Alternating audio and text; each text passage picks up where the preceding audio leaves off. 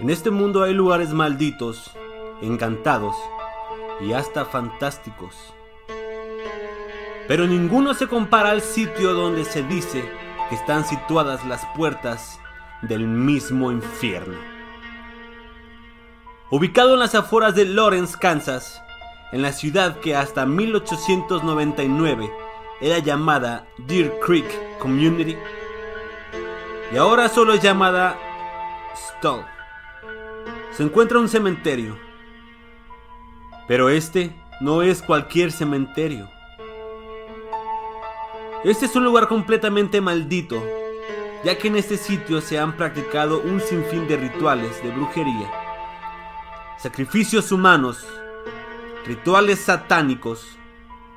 Se dice que aquí se encuentran una de las siete puertas del infierno, las cuales se abren para darle la bienvenida al mismo Satanás.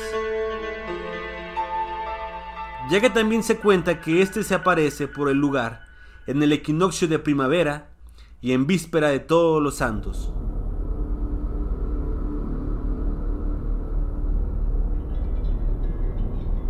En 1820 se comienza a construir este maldito lugar, en donde se dice que están nada más y nada menos que los restos del hijo del rey de las tinieblas.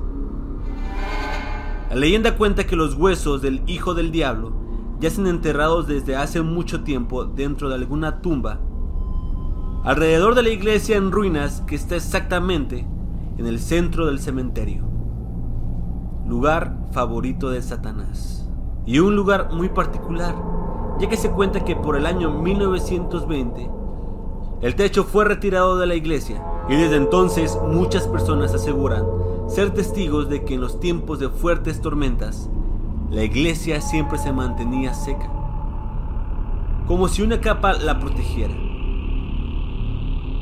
Y por ello fue que la gente de los alrededores decidió derribar la iglesia y así poder acabar con la maldición del lugar. Pero, qué equivocados estaban, ya que esa acción provocó la ira de los espíritus inmundos que descansan en aquel lugar maldito haciendo desaparecer a cuanta persona se atreviera a acercarse a los muros del panteón.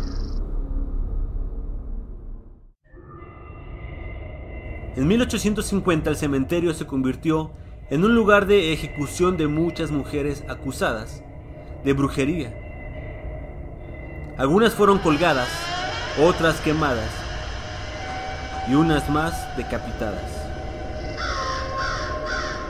En el interior había un árbol el cual servía como poste para colgar aquellas condenadas mujeres, en el cual se tenía escrito la palabra witch, lo que hace referencia a que ahí era el lugar específico para el sacrificio de brujas.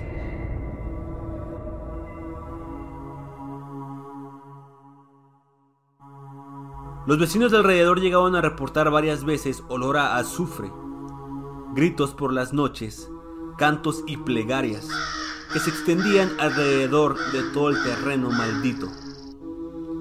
Visitantes del cementerio comentan también haber sido agarrados por manos invisibles, mientras otros hablaban de pérdidas de memoria inexplicables al visitar el lugar.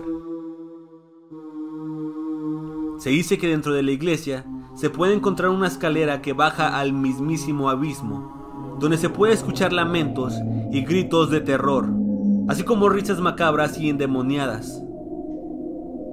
El descenso de este es literalmente fácil. Llegas a bajar hasta en dos minutos, una distancia de 3 kilómetros hacia abajo. Estas escaleras dan camino a un lugar totalmente desconocido. Se le describe como el lugar más triste y desolador en donde una persona puede estar.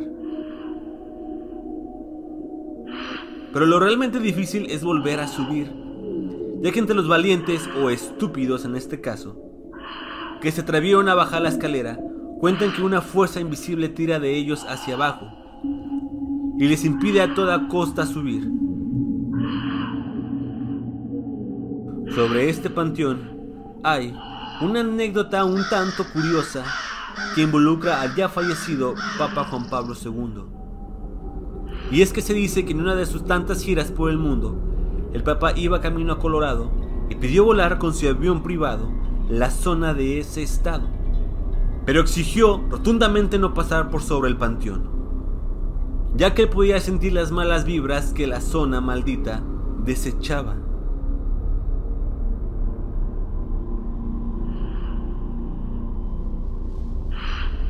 Sin dudar, nuestro mundo está lleno de lugares fantásticos y terroríficos. Muchos de ellos, creo yo, ni siquiera se han descubierto. No podemos ni imaginar la forma en que nuestro mundo camina.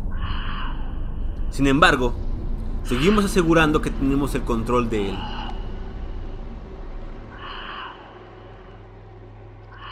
Si el video te gustó, no olvides darme un like y compartirlo. Eso me ayudaría mucho a seguir con este espacio. Compárteme tus comentarios sobre el video, ya que eso me ayudaría también a seguir mejorando la calidad de mi contenido. Agrégame a mis redes sociales, ya que estoy en Facebook, en Twitter y en Instagram. Y sin más, yo soy el escritor fantasma. Hasta la próxima.